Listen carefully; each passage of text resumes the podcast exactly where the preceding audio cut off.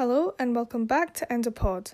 This week we'll be exploring an interesting finding that women are less affected by the coronavirus outbreak. As of 14th July, it was found that in England and Wales, men made up nearly two thirds of COVID related deaths in people under 85 years old, and three quarters of COVID patients who died in intensive care are also men. Worldwide, a similar trend is also seen. In Italy and China, deaths of men are more than double those of women and even in general, women tend to live longer than men. This trend seen in COVID 19 is now thought to be due to the fact that women produce the hormone estrogen, amongst other biological sex differences. Throughout this episode, we'll cover what estrogen's role is normally and why it gives a certain degree of immunity to women.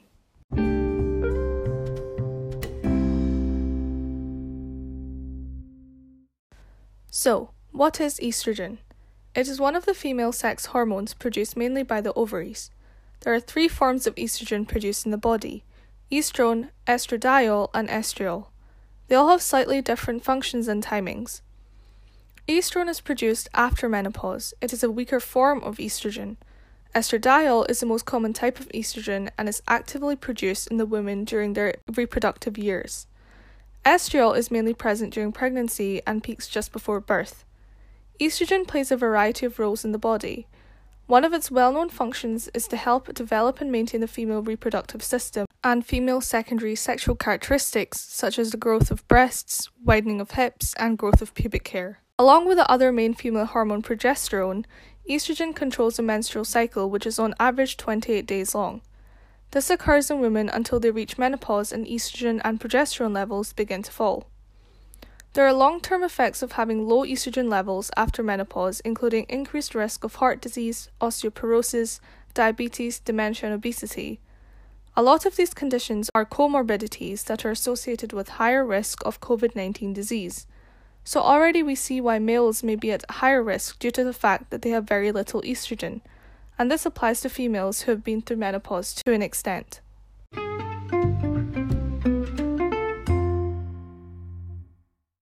To understand how estrogen affects our immune system, let's see how it normally functions. Our immune system is complicated, with many types of cells and molecules at play. We have innate immunity, which happens quickly in response to the entry of any pathogen and involves phagocytes, natural killer cells, and neutrophils. Phagocytes and neutrophils phagocytose the pathogen, whereas natural killer cells produce cytotoxic molecules that attack the pathogens. This initial response occurs within 12 hours of exposure to a pathogen. After this, the adaptive immune response gets activated in our bodies. This mainly includes the actions of cells called T and B lymphocytes. T lymphocytes can directly attack pathogens, whereas B lymphocytes produce antibodies which then go on to attack pathogens. Lymphocytes are highly specific cells that are responsible for immunological memory. All the white blood cells that we just talked about have estrogen receptors on their surfaces. Estrogen can affect how these cells behave and numbers of these cells too. It is known to improve the lifespan of phagocytes, neutrophils, and natural killer cells so they can have an effect for longer. It also improves the numbers of all types of T cells, allowing for a stronger response against any infection, including COVID 19.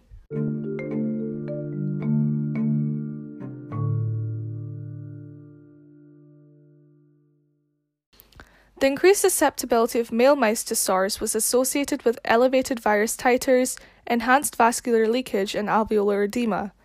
The studies also showed that removing estrogen from the female mice increased the number of inflammatory cells in their lungs, which increased their risks of suffering the severe effects of the disease. Researchers have suggested that estrogen may play an important role in protecting women against diseases like COVID 19. Studies performed on mice by infecting them with a closely related disease called severe acute respiratory syndrome, also known as SARS, caused by a different strain of coronavirus, showed that the female mice were less susceptible to the infection. COVID 19 is thought to generate mass inflammation within the lungs, leading to a disruption of the pulmonary vasculature. This in itself will decrease the amount of oxygen being picked up at the lungs, leading to acute respiratory distress syndrome, also known as ARDS. When patients reach later stages of infection, the body will try to fight off the infection by sending leukocytes to the lungs, causing a big inflammatory reaction, and the ARDS is a consequence of this inflammation. I'm sure the word cytokine storms are very familiar as they've been used all over the news and social media. Ultimately, ARDS occurs due to these cytokine storms. In the later stages of infection, coronavirus leads to the release of excessive amounts of pro inflammatory cytokines, and they recruit immune cells to the lungs. These immune cells not only destroy the virus, they also attack healthy cells within the lungs. This is what leads to ARDS and even multi organ failure in severe cases. It is thought that estrogen actually reduces the likelihood of cytokine storms from taking place, since it reduces cytokines responsible for recruiting immune cells to the lungs. A Chinese study found that there was a negative correlation between estradiol and the levels of pro inflammatory cytokines such as IL 6, IL 8, IL 2R, and TNF alpha. This decreases the chances of severe COVID 19 disease. Another aspect of how estrogen reduces the likelihood of severe COVID disease is through its action on the ACE2 receptor.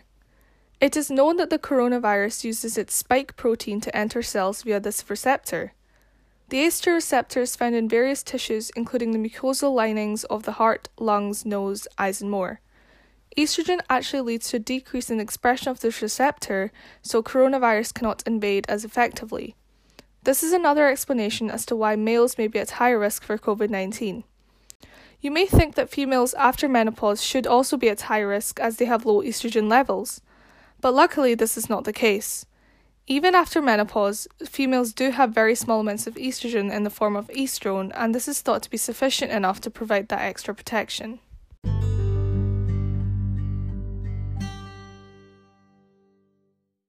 So, this begs the question could estrogen replacement therapy be a possible treatment for COVID 19? Could it potentially make males less susceptible to severe COVID disease? There are several trials going on at the moment to investigate the benefits of administering estrogen for those with coronavirus infection. A US trial started in April is currently looking into whether providing an estrogen skin patch to 110 COVID positive patients for seven days would reduce the severity of the symptoms compared to the regular care given. Similarly, in England, there are trials to assess the potential effects of estrogen on reducing the severity and mortality from COVID 19. Currently, there is a big COVID symptom study taking place using an app to monitor the progress of the population with and without COVID 19. More than 3 million people in the UK have provided data via this app, and it has been updated to include specific questions about periods, hormone medications, and menopause in order to attain a better understanding of whether estrogen actually has a therapeutic effect in terms of COVID. I strongly suggest that everyone downloads the COVID Symptom Study app regardless of whether or not you have symptoms because it has been majorly valuable in figuring out the course of the disease and these researchers are constantly finding new things about COVID and ultimately this will help us all. So at the moment, we don't have a completely clear picture of whether providing hormone replacement therapy to males and even postmenopausal females will help reduce the chances of severe COVID disease. However, the science behind it does state that estrogen does help, but the issue is that we don't know exactly how this will pan out in males. More trials and studies need to be performed in order to safely state the benefits of providing estrogen patches and other replacements in COVID patients. If we are able to find a breakthrough, this could be monumental in reducing the deaths due to COVID 19.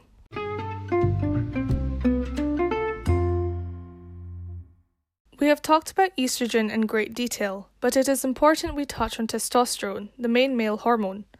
Males are said to be more susceptible to severe COVID 19 disease, not just because they lack estrogen, but also because they actively produce testosterone.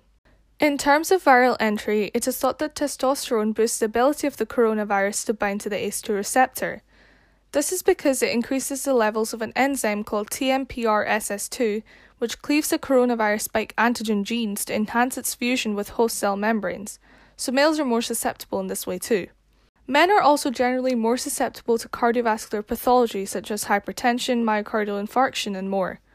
Cardiac issues have a variety of underlying causes, and it isn't just due to higher testosterone levels, but elevated testosterone has been observed in patients with underlying heart problems. In terms of COVID 19, it has been well established that those with underlying heart conditions are more prone to getting the severe form of the illness, and even after getting infected, it has been observed that patients are more likely to get acute myocardial injury.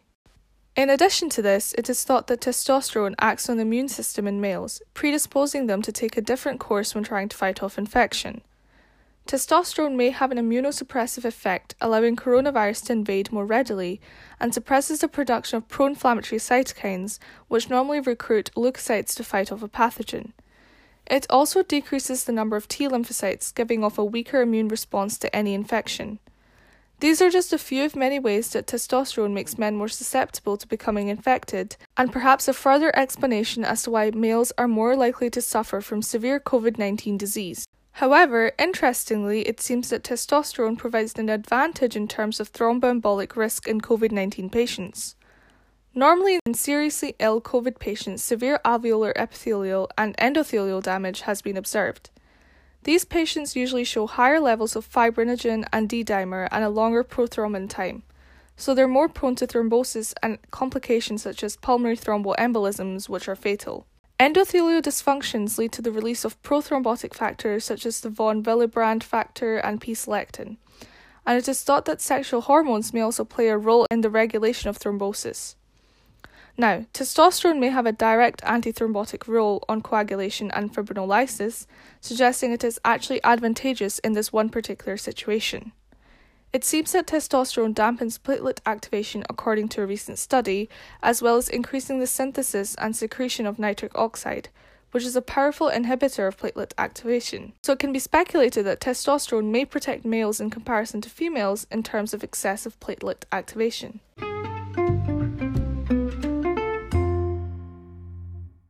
So, in this episode, we have looked at why men seem to be more affected by COVID 19 than women, and it is largely due to the fact that women produced estrogen. As a summary, estrogen enhances the immune system in several ways, and in general, females produce a more robust immune response for any infection. Having said this, it is important to say that females are not immune to the coronavirus, and there are many other factors which determine the outcome of COVID 19 in patients, including underlying health conditions, ethnicity, and much more. We have only covered the potentially beneficial effects of estrogen in this episode. There are many studies taking place at the moment to see if we can implement estrogen replacement therapy in combating COVID 19, and hopefully we can get promising results with time. Until then, we should try and curb the spread of coronavirus as much as we can by following social distancing measures and maintaining personal hygiene. I hope you have enjoyed this week's episode and learned about the protective role of estrogen. Join us next week for another interesting episode as part of our Covendo series.